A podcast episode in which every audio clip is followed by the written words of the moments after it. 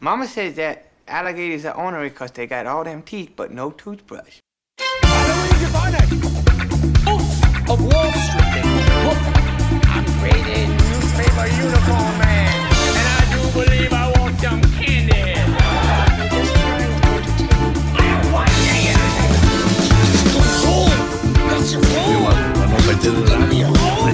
I'm funny how? I mean funny like I'm a clown. Once again, things that could have been brought to my attention yesterday! Isn't it a pity? Isn't it a shame? The way we break each other's hearts and cause each other pain. Hello and welcome to Little Marty, the only podcast on the internet dedicated to covering the works of Adam Sandler, Martin Scorsese, and the lads from Liverpool. My name is Eric Halloween. And my name is Jeremy the Butcher. Welcome to our documentary coverage, folks, on the longest documentary you'll ever see. Curious to see the numbers on this one. I want to know. I want to know. I want people to watch this because it's really good. But it is. I, you know, I even had the same reaction. Uh, I had this sort of thought in my head, as I do with any movie of this length, where I thought, well, no matter how good it is, that's a pretty good excuse for me not to watch it. Three hour length. But you know what? This one, I think it it warrants the length, and I think it's uh, I think it's fantastic. Yeah. Uh, the subject matter is great. The the the direction, superb. Everything. You know what? The only thing that I would do, and this is the Eric cut of uh right, right. of the film. Let's get rid of Clapton. Yeah, I don't like that guy. yeah. I mean, hold on. Man, Pizza Party Queen's gonna have a fit. I know. Sorry, I had to get a piece of candy in before the, the podcast. Piece of Halloween candy. Um, so you can't talk about George Harrison without talking about Eric Clapton. Yeah, Doesn't it's unfortunate. it's unfortunate. Yeah. We'll get we'll we'll get to it though. We'll get to it. I have a lot to say about about that stuff. Okay, good. But, yeah, because uh, I, I do too. I, I that's I agree. I don't like this guy, but I like that he's in this movie because we got some really wild stuff in there. Oh, yeah. Eric Clapton. Oh yeah. It's funny to hear like his side of the story too, Oh, because my you're just God. like, whatever, dude. Yeah, he's like, dude, you know what? George Harrison actually wanted me to uh, to uh, marry his wife. Yeah. You're like, you Yeah, yeah. are uh, s- seriously uh, the devil, sir. Yeah, but uh, speaking of the devil, uh, that is not a great segue to this, but I'm going to stick with it. Patreon.com slash Eric and Jeremy. Actually, you know what? The devil does tie into this because we're getting we're doing Halloween horror movies, or uh, sorry, summer horror movies over there. We will soon be doing October horror movies. Um, we've got all sorts of bonus content. We uh, we've covered audience request fan requests. We cover uh, we were doing a series on the Coen brothers which we took a break from to do horror movies. Uh, we've got blart vember coming up. The, uh, the you know jeremy i've seen a i've seen at least one tweet not from us about blart vember. So i got you know what? Actually two from um, our two biggest fans, Pizza Party Queen and, and Brian. Uh, but uh, the fans can't wait for us to cover the Paul Blart movies in November, so we'll be doing that on the Patreon.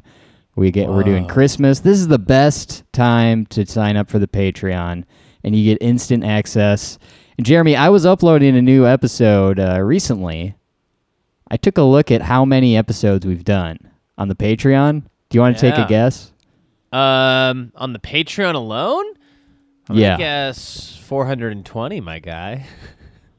Not even close. Is that a real guess? No, uh, probably I don't know about may- maybe a hundred though. 150, my dude. Woo! Oh, and as I look in the mirror, my decrepit face just falls slightly more slack on one side as I have a stroke and die. Eric, isn't that isn't that a pity? It sure is a shame. And uh, you know what, Jeremy? That's insane. That's an insane amount of stuff to get for five dollars over no at patreon.com. We should start. We should Jeremy. start uh, charging six. Yeah, you know what? That's a good. That's a good tactic, Jeremy. We should start threatening to charge more. so this is the last time, ladies and gentlemen. Right. Uh, I'm gonna have to figure out how to do that on the Patreon. But I'm gonna. I'll say this, Jeremy.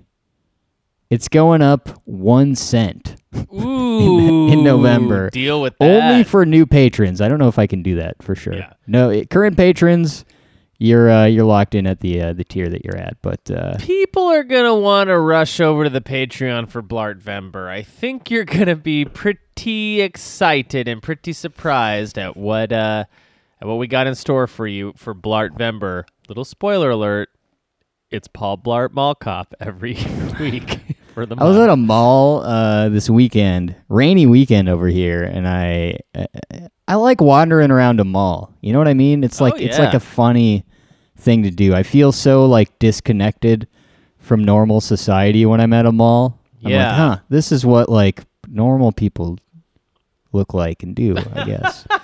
uh, but this I saw what, this is what George Harrison described as the material world. yes. And I saw uh, I saw a mall cop, very funny. He had the Oh, hat man. on and everything, and the oh, and this is the good. um. I don't think he had a weapon. I think he just had a walkie-talkie, and uh, for some reason, I think he had a nightstick. But I don't think that that's true actually, because I don't know that those guys are allowed to like do violence. Whack somebody. yeah. Just whack somebody's Yeah. ass super hard. But uh, it got me stoked, my dude. We're gonna do the Blart movies. We'll do Observe and Report, and we'll do. Uh, who knows? Maybe there's another movie, a Mall Cop movie out there, or we'll just do another Kevin James. It's there's a lot of possibilities over Lots there. of but possibilities. the point is, you got to sign up uh, to, to to get access to that stuff. Uh, Jeremy, I guess before we dive into this, I know that you're a Beatles fan. Oh yeah. Uh, tell me a little bit about your history with the Beatles and uh, Sir George. well, I mean, the Beatles were, you know, played in our house growing up. Uh, you know, over and over and over again. It was I was raised Christian, so it was like one of the few secular things that my parents would allow me to do at a super young age is like listen to Beatles. So I remember listening to Beatles a lot as a kid. Because you know you can only listen to worship music so long, Eric, before you gotta Sure. you gotta expand. You gotta expand the discography. You know, in a way, some of this George Harrison music is worship. I know. Uh, I and, and I wasn't listening to his heathen worship music to the to a false god, Eric. You know, I was I was listening to the Beatles, who, Sure. for all we know, could have been Christians themselves. That's what my dad used to say. They could be Christians too. We don't know. Uh, anyway, uh, so uh, I, I everyone loves George Harrison. He is uh, most people's favorite Beatle, the quiet Beatle, the handsome Beatle. Do you think Um, that's true? yeah. Don't you think Paul? You think McCartney would be the favorite among people? So okay, let me uh, maybe let me b- rewind. I think Paul and John are the obvious answers for your favorite Beatles, but I think most cool people would list George as their favorite. Like uh, people who want Right. to be different, you know. And then there's a lot of people out there who genuinely like think George Harrison is the best Beatle. Like in my house, I believe my partner is a George is that's her favorite Beatle. Uh I know tons of people who George is their favorite Beatle. He's also like super gifted at guitar too. So it was he was an easy Beatle to like, especially if you didn't want to go with the I guess more popular choices of Paul and Paul and John. Um all that to say, I actually became super hyper uh, aware of George Harrison and his and his works, uh, sort of after I watched um, that new documentary on Disney Plus, the the Let It Be documentary Yes. uh, or no, oh, Get Back, Get Back. Um, so, anyways, I, I I watched that and it kind of reignited my interest in the Beatles, and in doing so, reignited my interest in George Harrison. And you know, uh, of his great, you know, solo albums um, that came out after the Beatles. And yeah, just sort of fascinated with his whole religious journey into the Hare Krishna stuff. And, uh, but but I'd also seen Martin Scorsese's No Direction Home, which we didn't watch for this podcast, but eh, there's nothing stopping us. We could we could actually totally watch No Direction Home. It it it totally Did that come out before this? It did. It did. In fact, there's Yeah. a tr- bit of trivia that like it was because he made that that uh that you know Olivia Harrison contacted him, chose him to direct this one. So uh, we should probably go back and watch No Direction Home since we yeah, skipped it I, I'm I'm on board with that. because it's super good and it's it's a it's the same length as this. Uh, so it's not it's not if it was much longer, I might not suggest it. But um, but yeah, it, so watching that, I kind of had already fallen in love with Scorsese's documentary style, and so this was the perfect marriage, my guy. Oh yeah. Um, What about you though? Can you do you have a history with George Harrison? Do you did you know him? Yeah, yeah. Um, we hung out uh, when I was a kid and played ukuleles in the garden. Uh, no, we. Uh, my friend John. Shout out to my friend John. Is uh, we share the same musical taste, uh, and uh, he was a huge Beatles fan when we were kids. This is like a neighborhood friend. That's probably one of my best buddies. He uh, he he introduced me to the Beatles through Beatles One. Do you remember Beatles One? It was a CD Oh yeah, yeah, the greatest. that was like a greatest hits that were just perfectly remastered and perfectly sequenced. Uh, I think chronologically, actually. Um, but that's that's how I got into them. And over the years, I, I you know I think I got into all the Beatles stuff before the solo stuff, and then I remember getting into Lennon. I think you know, I think Lennon, uh, he's he's he's like a teenager's favorite Beatle. You know what I mean? He's kind of like rough around the edges.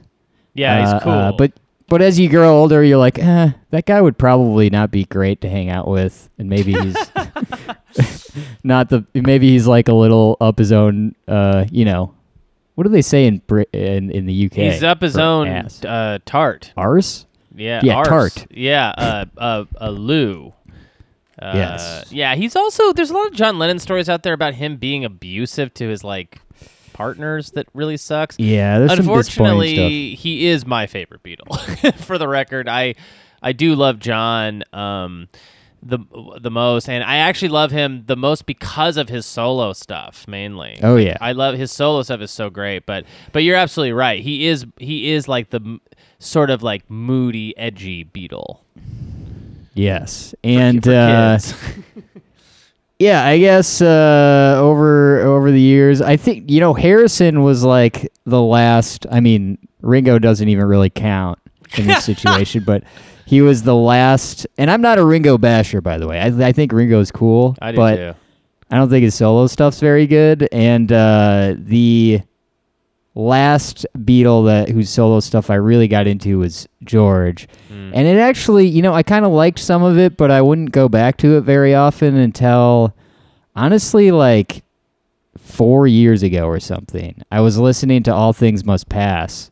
Dude. And all of a sudden the uh the lyrics to Isn't It a Pity just like really like resonated with me and I was like, "Man, I was listening to it after um man, I can't remember which one because there's so many of them, but uh some like tragic event. And I was like Oh, yeah. thinking about life listening to that. And I was like, "Man, this song his songs are so like simple but like wise, you know?" Yeah. I uh I think all things must pass is uh, like one of my top, you know, 50 greatest records of all time. Like I think all my the things must pass is like not only my favorite George Harrison record, it's up there with some of my favorite records of all time. I, I it really is a, is special, you know? Like um every track on that is just just so great. you know? Yeah, yeah, it's I'd, good ha-. I'd have you anytime. Wah wah wah. That song wah wah is a freaking bop, dude. Oh yeah, oh yeah. Um, you know what my favorite? Uh, have you ever seen the album cover for Cloud Nine? Google Cloud Nine George Harrison. It's my it's one of my favorite album covers. All right, I'm checking this It's out. like kind of cheesy. this is live on the record, folks. I am checking this out. Cloud Nine, yeah. Isn't that great? That's my boy. yeah, that's good stuff. That is good stuff right there. That shirt.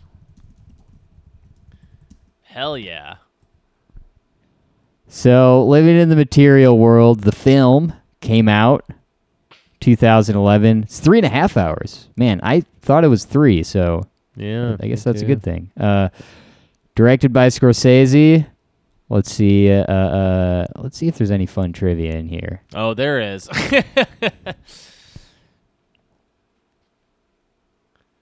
Uh, Harrison's widow Olivia, who collaborated, uh, has said, "I almost don't want people to see it. It's like showing everybody into your most private place." By the way, I've seen parts of this uh, before. I did not see the ending, and I've somehow gone 33 years without knowing about the attack incident.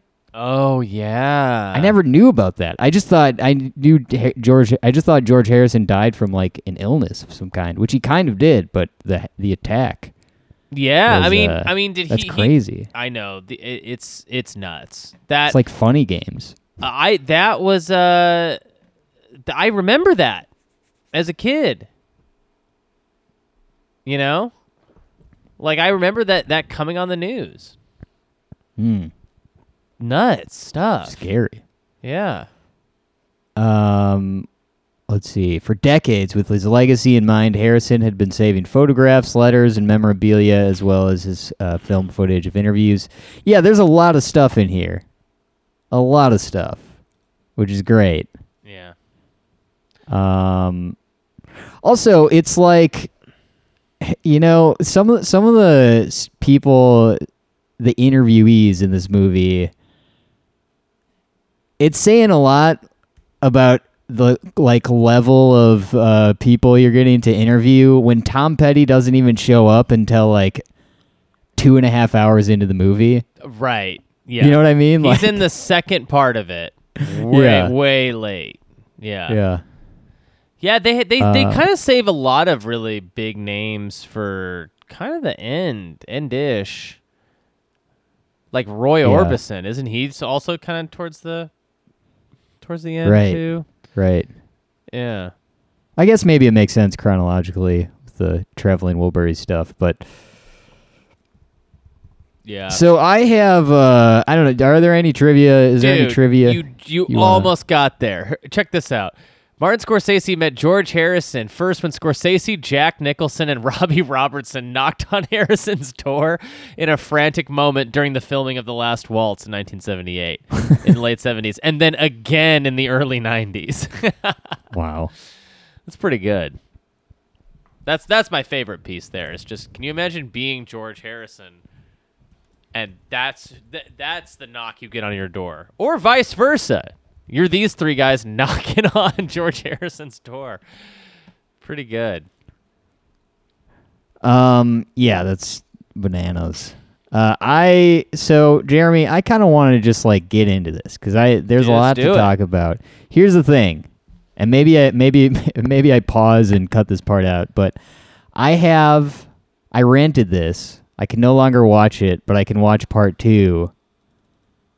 I can I can skip through part 2 on YouTube cuz there's no plot on the uh you know, Wikipedia website we usually use cuz it's a Well, documentary. Well, I mean, I don't know if you're adverse to this, but we can kind of just talk about it as a whole and not go through it chronologically. Let's do it. Because I think that the story of his life is I mean, we can almost break it down into a couple parts, right? Like the first part is like early life and growing up. We probably won't talk a lot about that stuff, but then then there's the Beatles era, and then there's the post Beatles solo albums, you know, era.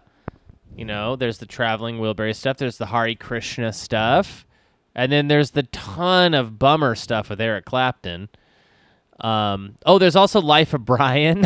we could talk about that. Yeah, yeah, yeah. So there's a lot of stuff here, um, and I don't and I don't mind just like you know hovering on each one of these topics kind of one by one, but Let's do it. it might it might it might be best to just start kind of at the beginning with the Beatles stuff. Like, so it, it starts with George Harrison being super young. He's like a kid compared to Paul and John, and he's just starting out in this band as this guitar player who shows a lot of promise. And they're playing like seedy nightclubs and stuff all around, like uh, Yeah. Germany and and and and uh, the UK. Eric, he- now you weren't in a band, right? Growing I've up? been in a I've been in some bad bands. You were in some bad bands. Okay, so this I have two. So this really took me back Yeah. to being Yeah. a kid and playing music like it was the only thing you know, like your life depended on it. Like it was the only thing you cared about in the world was to just be young and play guitar on stage or play in a band on stage. What did you play? Uh, guitar and piano, Okay, cool. and so I sang.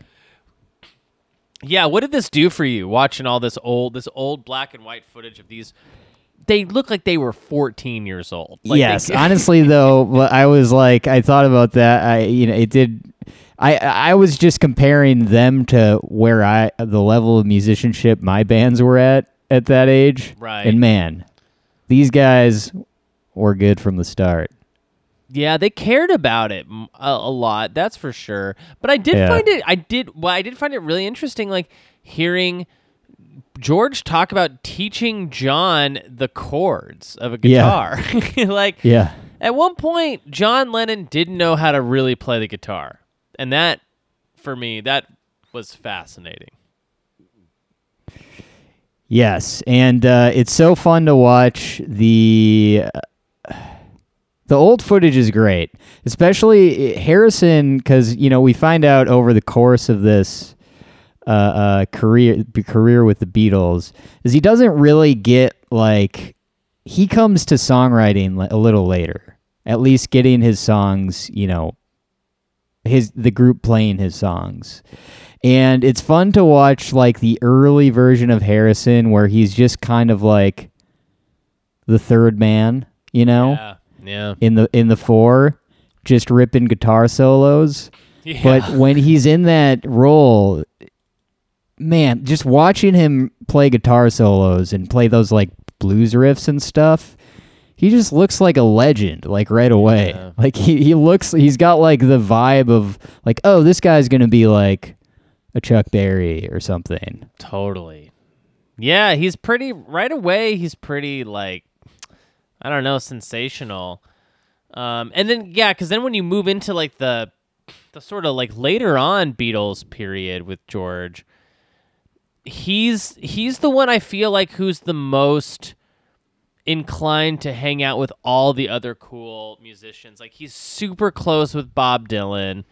He gets really close with Eric Clapton, who you know sucks now, but at the time would have been a really cool, you know, friend to have in the music scene. You know, Yeah. all, all these other, you know, he he's kind of is uh, is one of you know closer to Billy Preston than than the Sure. other ones. It seems like like there's just you know it, you get the sense that he was because he was an outsider with the Beatles. He all he was cooler in a way like he was a little bit above it or hovered outside of it a tiny bit and was able to sort of you know transcend the beatles sort of i don't know the name the stigma like he had he kept cool company you know and uh when you get into the life of brian stuff you know the monty python crew is no exception to that Yeah. Yeah, it's funny. Um, one of my favorite uh, moments is when Ringo is talking about like towards the end of the the Beatles when uh, they're each he's going he he's go, he's going to each of the other members uh, places and talking to them about how he wants to quit the group because he's like he's he says you know I thought I it seems like I'm on the outside and you three on the are on the inside and every other member of the Beatles feels the same way yeah it's so interesting. And it's funny because it's like you realize that I mean Harrison real you know, he's already talking like very pretty early in the in their career about how he doesn't care for material things anymore. He's seen like what it's like having all the money in the world and it's it doesn't really matter to him. I love that he goes into he he he does like the the drug like the hallucinogens thing Right. and and does acid a little bit just until he like gets enough from it and then he's wise enough to say no man i don't like i i don't need to de- continue to do that i've gotten like i've gotten what i want out of it which i think is cool and very smart Yeah, that's kind of how I was with um, with uh, with eating uh, ch- uh, chocolate fudge, where I would Sure. kind of eat a lot of that, you know, and then at some point I I understood it, and I put childish things aside. You know, I moved on.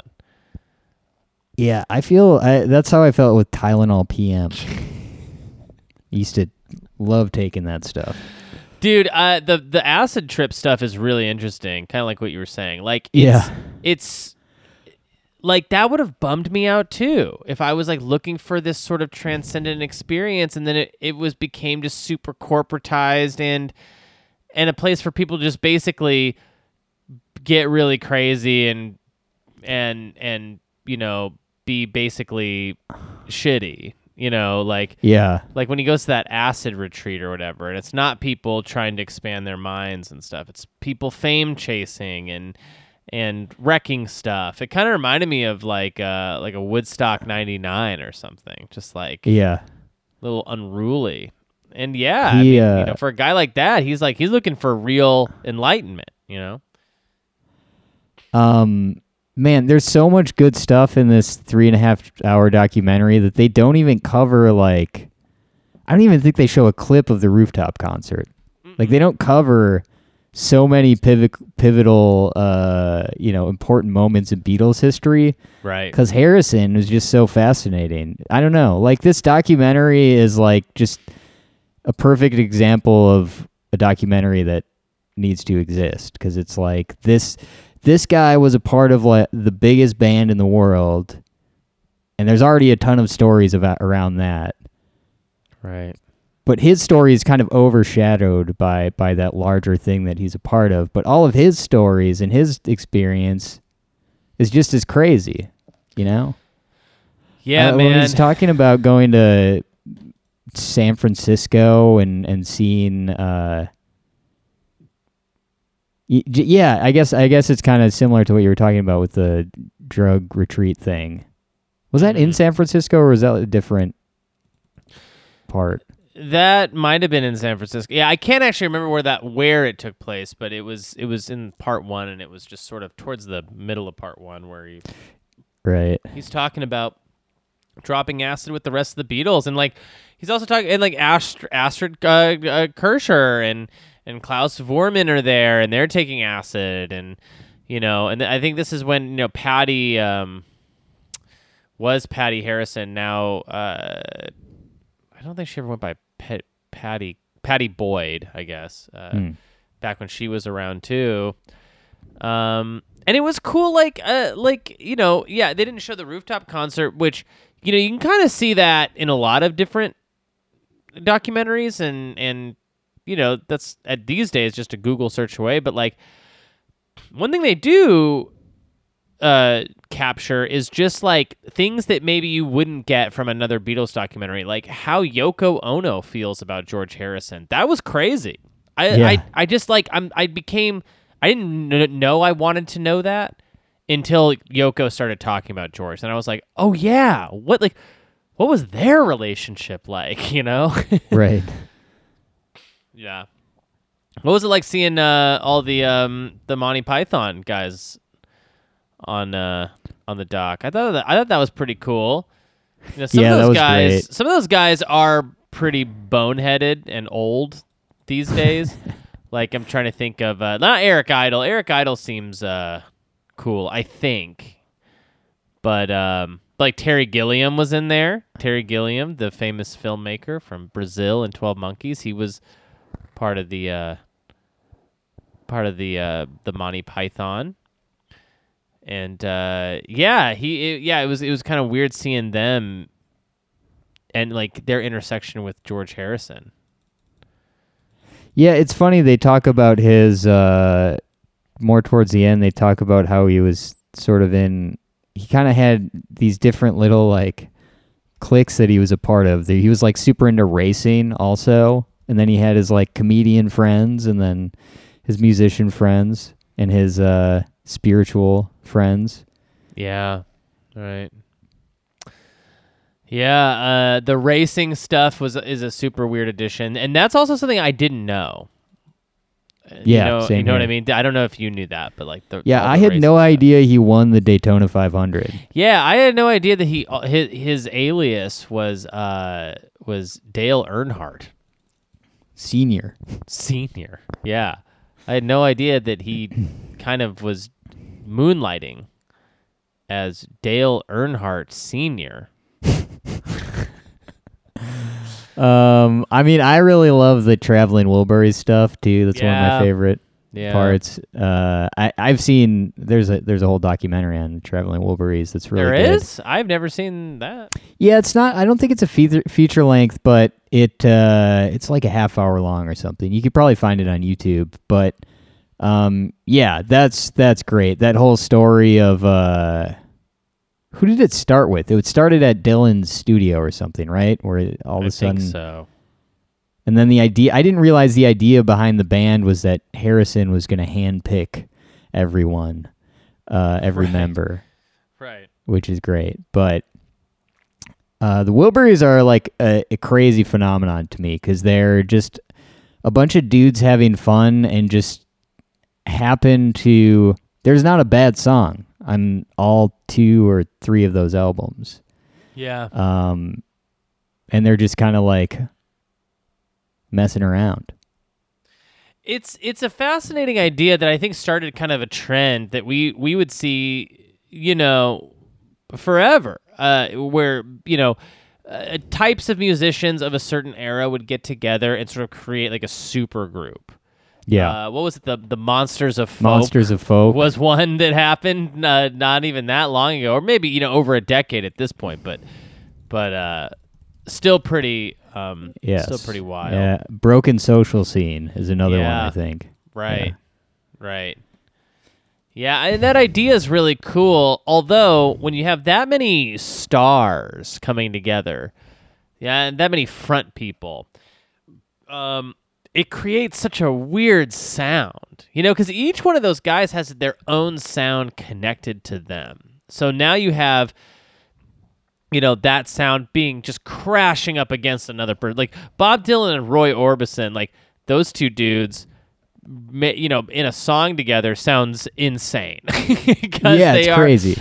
because they're so different you know um Yeah, Jeff Lynne too. jeff lynne yeah Um, I, one of my favorite parts as well is, I mean, I'm Tom Petty's. I'm a really big Tom Petty fan, and when he's talking about um, Roy Orbison passing away, and he gets this phone call, and it's so sweet. He like tears up at the end of telling this a little bit. Is uh, he's he's telling this story about um how he, he woke up and you know got a call that Roy Orbison had died, and uh, he gets a call from George a little while later, and George the first thing he says is, "Isn't aren't you glad it wasn't you?" It's like such a like deep thing to say. like Yeah. it's like so he's just like uh, the one of the wisest living. Yeah, was one of the wisest living people. Yeah. Yeah, he was super like I don't know, I feel like he was super in tune with like living things and he was really he seemed like such an em- empathic soul. At the same time, though, they do talk about his anger, which I really appreciated because it it it, it did humanize him a little bit for me. You know, it put him into a little bit more of a cleaner context where I was like, oh yeah, like see, like this guy has the potential to get hot, get heated, you know, um, and maybe maybe not always in a justified way you know? May you know what i mean? Like maybe a little bit of a he has a little bit of a i mean he's he was he became famous as early as you could possibly become super mega famous. So Right. there's there's probably a lot of unchecked personality disorders there too with just like you know, you look at the way he handled himself in the Beatles. Like he uh, didn't you didn't get the sense that he communicated himself as well as maybe he wished he could or you know, it, it would he would tend to lash out when he would just get fed up with something. You know, instead of communicating his needs. So, you know, that's why you have the famous walkout during the Let It Be sessions is because he's fed up and he's not communicating clearly. He's not saying what's on his mind. And it's just a really it's a really interesting look into the psyche of someone who's very talented, very fragile, very uh, empathic and sympathetic to the world and the world's problems, and also at the same time, a hothead. Pretty, uh, I don't know, Eric. I guess I, I'm saying I can relate, you know? You are a hothead. um yeah, I uh I thought that stuff was interesting interesting as well. Um what do you think of Dhani? We we get a little bit from Dhani Harrison towards the end. Um I I I thought it was funny that he in his in his uh, description of his childhood, George Harrison would always like tell him, "Oh, you don't have to go to school today. We can go. We can go sailing or go do this or that." And his Dhani Harrison's way of rebelling was to um, go to school and almost do the opposite of rebelling. Wow. Yeah. Love it. I mean, I. I, uh, I, I thought uh, Dhani Harrison seemed like he also had a little bit of a chip on his shoulder. What did you think? uh, a little bit. A little bit. He's Yeah. definitely narrating, or he's reading on behalf of his dad, right, throughout the documentary. Is he? I, that's what I thought. Like, because you hear all these like letters being kind of spoken by George Okay. Harrison, and we know Yeah. that's not him because I don't think they had those audio recordings. I think, but I, so I thought it was from Dhani Harrison, which would have made sense to me, but um, but maybe I'm wrong.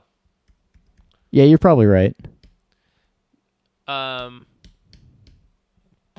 but uh, this guy, have you listened to any of his music, Dhani Harrison? Not really. Yeah. Right. I haven't either. I didn't even know he existed, to be honest. Until. uh, let's talk about the Clapton stuff because that is probably. I think. I think this documentary serves as two big, huge. It serves two big purposes. One is the obviously to show George Harrison and his life and to separate him further from the Beatles as his own unique talent. But another sort of backdoor thing is like this is sort of the closure documentary on all the Eric Clapton, George Harrison stuff. We hear from the people that were involved what actually happened between Yeah. the three of them. And I think that is insane. And I don't think people had that before this documentary. Right. Um yeah, I mean, I don't know. I I the the Clapton Clapton annoys me in this because he there there are a few times in the in the interview where and I'm assuming it's Scorsese asking him questions where he uh is asked a question like uh, well, uh, one example is when he, he he's asked like what what he would have thought about being in the Beatles or whatever. And Clapton just like laughs. You know what I mean? He just like laughs at, at the question Yeah. before answering it. I don't know, man. There's, there's something about him that he's just kind of like up his own, you know, tart. Yeah, And, well, uh, I don't know. There's he, he's he, he's not he, he- he's not good enough to warrant like his overall attitude and stuff. I'll say that. But also it didn't really even his side of the story and him trying to justify, you know, uh the stuff with um man, what's her name? uh, Pattie Boyd. Pattie, yeah, Pattie, Pattie Boyd. It's just like, man, I don't know. You're just like making things worse Yeah. for yourself, in my opinion. Yeah. Uh, she yeah. So that that was um, I I agree with you. I felt like Eric Clapton tried to come off as really cool and really elevated and above everything, but re- really he came off as pathetic, which is I think what Eric Clapton is deep down. I think he's kind of pathetic. I think he's like a uh, guy who was clearly very jealous of George Harrison. You know, George Harrison had the Beatles. He had something that Eric Clapton always wanted. And so, in, because he couldn't have that, he sort of slimed his way into his marriage. And then, you know, basically married uh, uh married uh Er- Eric Clapton or Eric Clapton basically married uh, his wife, which is uh, to me uh, just uh, really it's such a strange thing that that happened. And like I think George I think that probably hurt George Harrison like it would hurt anybody. I, I don't really buy into that he was so you know, spiritual and so centered that that didn't that he just didn't feel anything Right. f- about that. I think he I think he probably felt very betrayed, very hurt by it. I, I'm sure he forgave everybody and was a you know, ended up being the bigger person. But uh uh, you know, but at the same time it's like it's like that that says something about you, you know, Mr. Clapton. And and I and I think like you're right. As he as he tries to come off in the documentary is cool, it ends up looking just really silly. Like when he laughs at that question about would you have uh, considered joining the Beatles, uh, mm-hmm. uh, and he laughs at that. It's like uh, you know it's because that's what he wanted more than anything. he right. wanted them to kick out George and he wanted to join and you know he would have given the opportunity. Oh yeah. 100%. Yeah. So uh, you know, and, and and he does, and Clapton it feels like he does kind of disappear at some point from the documentary, right? Like by part two, he's in it way less. Is that am I remembering am I remembering it correct, or is he pretty much in it throughout? Yeah, I think you're right. Towards the end, because we start to talk about the. uh yeah, things that don't involve him really. Yeah. Yeah. Have you ever seen the um concert for Bangladesh and or the concert for George? No, I haven't. Have They're you? both really good. Oh, Yeah. Um, check it out. well, con- concert for Bangladesh is the one that they talk about in the documentary, and you can you can. I think I used to have a DVD of it, or my friend John had a DVD of it. Um, really good stuff. And then the concert for George was like a post, uh, you know, post George passing away. Was at the Royal Albert Hall in 2002 and uh, it's all these people. Let's see: Clapton, Joe Brown, Dhani Harrison, Jools Holland, Jeff Lynne, Paul McCartney, Monty Python, Tom Petty. It's Wow. epic. That's crazy. Yeah, I recommend both of them. Yeah. Uh, wow. Yeah, I should definitely check those out. Yeah, and in general, just probably listen to more George Harrison stuff. You know, that I, I've really only listened to All Things Must Pass. I haven't really listened to much other of his solo records. All Things Must Pass is definitely the one that I've listened to the most. Um, let's see, what else do we have on here? There's of course Cloud Nine. Uh, oh, the self-titled one from '79 is good. And living in the material world. Yeah, yeah. I might I might do a deep dive here coming up.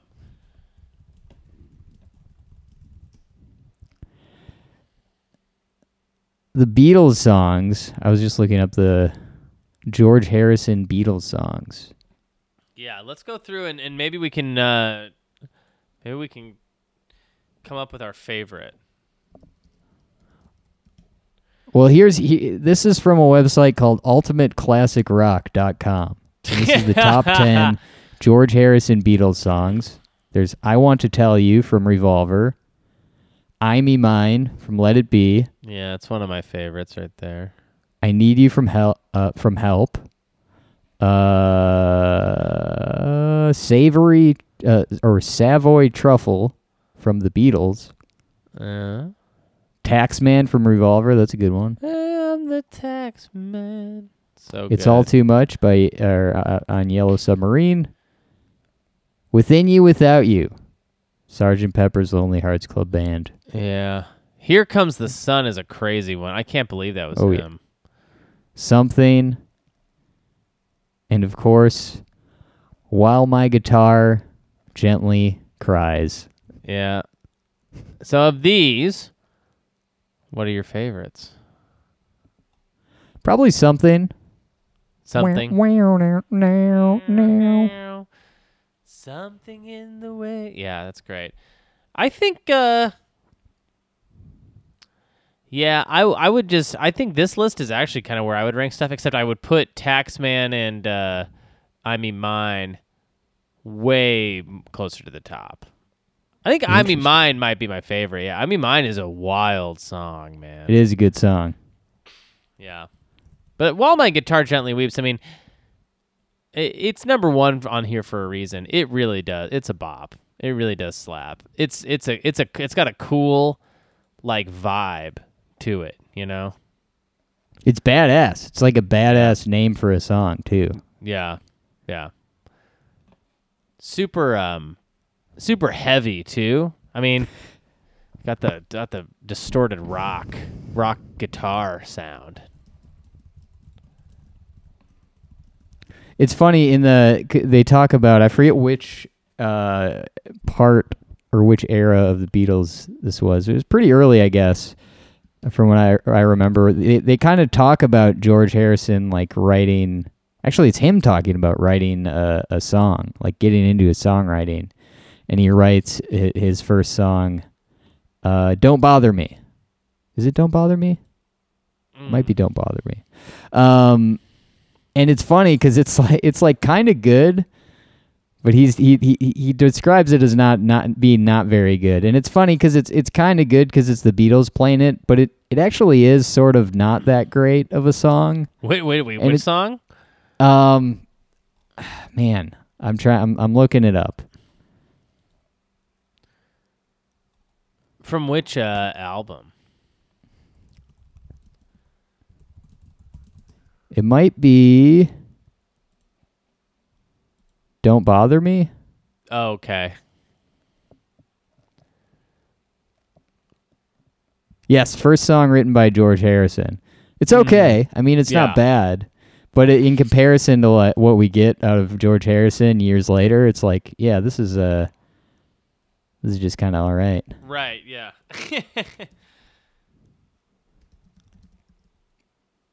Hey, what do you think of Ringo Starr?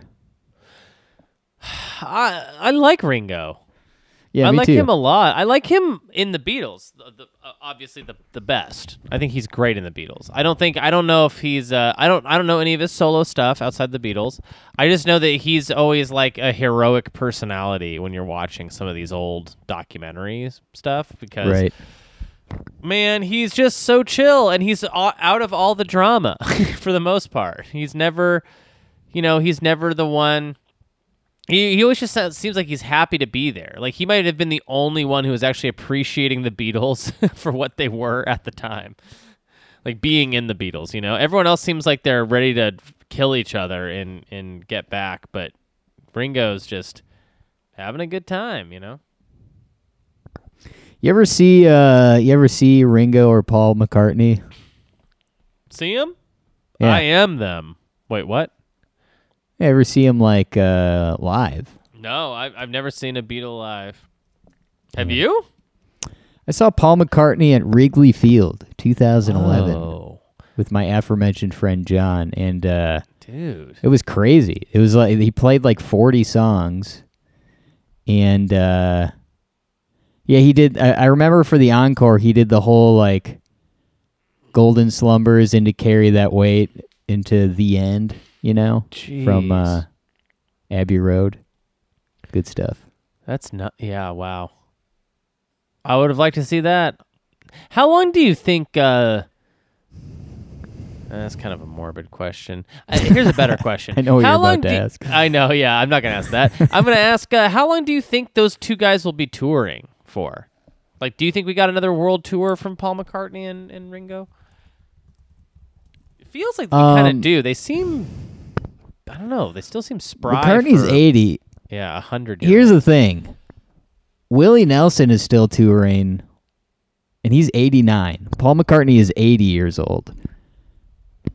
Yeah, I bet you. Paul. I bet you McCartney tours till 90. Yeah, that sounds right. Pending some sort of tragic uh, thing, you know, situation, I think we might have them for. a while. I mean, Scorsese's still making movies at 80. He doesn't look like he's slowing down at all. So No, I saw him play at Wrigley Field yeah. last night. What did he play? Did he play uh, the Irishman? Yeah, he acted out all of the yeah, he did all the parts. Great. Well- um, let's see. Any more uh, moments in this documentary that you want to talk about?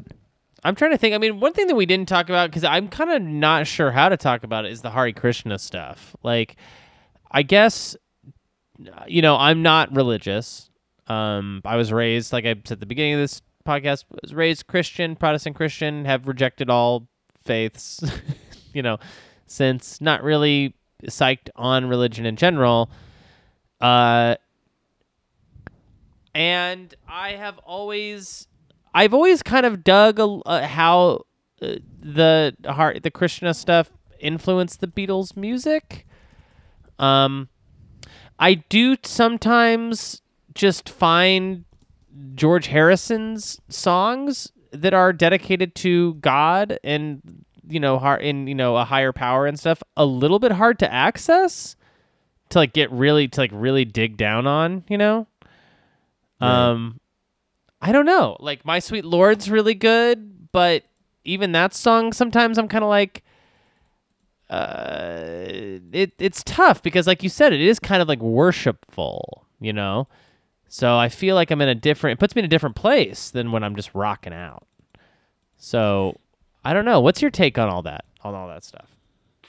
Um, I think it's interesting. I think that uh, the Hare Krishna stuff is especially interesting in that it like introduced him to not just uh, you know like a philosophy and stuff, but also an entirely different genre of music, yeah uh, which is cool. I love hearing him talk about the sitar and how he's just never. There's no way he would ever be the best sitar player in the world. yeah Um, you know, I love how I love that he admires like all these people. It's cool, man, when someone uh, is able to like make a cultural like a like a whole a, a type of music or a type of art from another culture more accessible to the Yeah. Western audience. You know, I, I appreciate that about George Harrison, and it's it's it's interesting too that that it, it it comes into play like while he's in the Beatles, and it's interesting to see how that impacts the rest of the group as well. And, right I mean, right. I don't know. Part of like Harrison's, you know, mind opening up to all these different ideas and things, um, influences the other Beatles, and uh, you know, before you know it, we're getting Sergeant Pepper's, and we're getting some of these crazier, uh, more outdoor, out there things like in uh, the White Album and Abbey Road and stuff. So yeah I don't know. I think it's a good thing overall, and uh, he definitely seems like the most content dude uh, in the world, maybe besides maybe some anger issues. but it's Sure. interesting his like fascination with uh, death and stuff too. Like he seems it, it, it through the interviews, uh, not just with him but with other people. It seems like he's sort of pretty like much earlier on in life than a normal person would. He has kind of like accepted that accepted death and thinks about death in a way where like um you know like when he he he and his wife are being attacked at, at, towards the end of the movie she's talking about this and his reaction is, "I can't believe this is how I go," kind of a thing. Right. Um, it's interesting. It's like he, It's horrible. he- yeah, yeah. Um, so I don't know. Yeah, it's it's something that I've been thinking about a lot too, you know, and uh, trying to, you know, trying to make peace with, and something about watching this and watching how George Harrison felt about it and kind of handled his own, you know, death and, uh, but then also life before death. Kind of, I don't know. There's something about it that was a little unsettling I think just because he seemed like a guy who had such was at such peace, and then at the end seemed, you know, like like you said, like he's kind of like can't believe this is how it happens, kind of a thing. And I don't know. I wonder. uh It's it's it's just like, it's an interesting thing to consider. Not the most hilarious podcast topic, but uh, you know, I feel uh, I I really felt for that that that vibe, you know. Um, What do you What do you think happens when we die? Just kidding. I don't want to talk about that. I think what Uh, happens is uh, I wake up as a baby again, but I have all my memories. Um, well, you know, if you go to, uh, if you do sign up for the Patreon at patreon.com slash Eric and Jeremy, you will get to find out, uh, we're going to analyze Paul Blart with the same, uh, intensity. right. We're gonna talk about death twice as much. Yeah. yeah. That one. Yeah. I mean, that whole movie is, you know, it's an analogy for, yeah, it's for an death. allegory for death. oh man, Jeremy, yeah, I can't wait. Anything else you wanna you wanna uh, mention about about this uh, documentary? Oh, absolutely not. I am I am uh what a great time. Uh you know, I would definitely recommend this. It's on HBO. Check it out. Very easy to find. Um Hmm. yeah, so check it out and uh yeah, Eric, thanks for thanks for being down to uh watch a li- you know something a little bit longer, but also uh excited to cover the Bob Dylan documentary with you. Oh yeah. Oh yeah. Um, well, Jeremy, what would you rate this um, on a scale of four Chucky freckles? Oh man, that's actually a good question. I didn't even think about that. Hold on one second. Let me let me pull up my list here. Um Okay, I'm going to give I'm to give this I'm to give this a 3. I think this is a 3. I don't, you know, I don't know what a perfect documentary is. Yeah, it's hard because it depends so much on it whether you care about the subject. I think so, and I do care a lot about George Harrison, but like I already I already know I like No Direction Home better because I like Bob Dylan a little bit better, you know, or I'm, I'm more of a fan of Dylan. So I will I'll give it a 3 because I think it's really well done and it made me I was glued to this, dude. I was having drinks. I was I was uh, getting high. I was I was really uh, feeling feeling that material world. So yeah, three. It gets the Shutter Island score. It gets the uh, the Hubie Halloween score. The Great. Wedding Singer score. It's a good score. What about you? Uh, yeah, I'll give it a. Uh, I'll give it a little higher. I'll give it a three point two five out of four. Yeah, I think it's good. sick. I think it's good. Uh, Jeremy, next week we are gonna do. We're doing two Sandlers, uh, in back to back weeks now. So two Sandlers and then one Scorsese is the is the pattern from here on out because Adam Sandler turns out is in a lot of movies. So next week, We're doing two in a did we- row. Yeah. Yeah. So we just did. Just go with it. Uh, it appears we're gonna have to do a movie called Zookeeper. Zoo. No, we don't Do gotta we? do Zookeeper. Oh, that's a Kevin 'cause he- James movie, Yeah, okay. that's a Kevin James movie. Unless No. Yeah, no, we don't have time. See, we just don't We'll do have time to Zookeeper do on the. Uh, we'll do Zookeeper Yeah. during Blart Vember maybe. It's it's Jack and Jill, which, to be honest, might be the lowest low of the entire series. I I understand Jack. Yeah. I've never seen Jack and Jill. I understand it to be, uh, a really really bad. Uh, so we'll we'll cover Jack and Jill, and then the next week it's That's My Boy, which I've also never seen, but I understand that one to be a little better. yeah, I kind of like that's my boy actually. Okay, good. All right, I'm glad. I'm glad to hear it because yeah, we're covering Jack and Jill, and that's my boy, and then we'll come back and do No Direction Home, uh, on you know in three weeks. But uh, Yeah, yeah, but make sure you keep up with the Patreon because we got a lot of cool stuff going on the Patreon as well. Uh, that's separate from our Adam Sandler, Martin Scorsese coverage.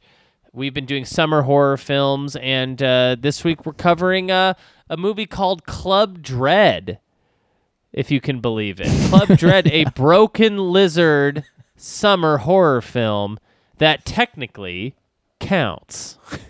yeah, sure. They don't say what time of year it is, and it's in a tropical paradise. That's true. I guess it could be dead of winter for all we know. Yeah, so uh, do all that stuff and uh, follow us on Twitter at Hubie Halloween One. And Norma, I'll see you in my dreams.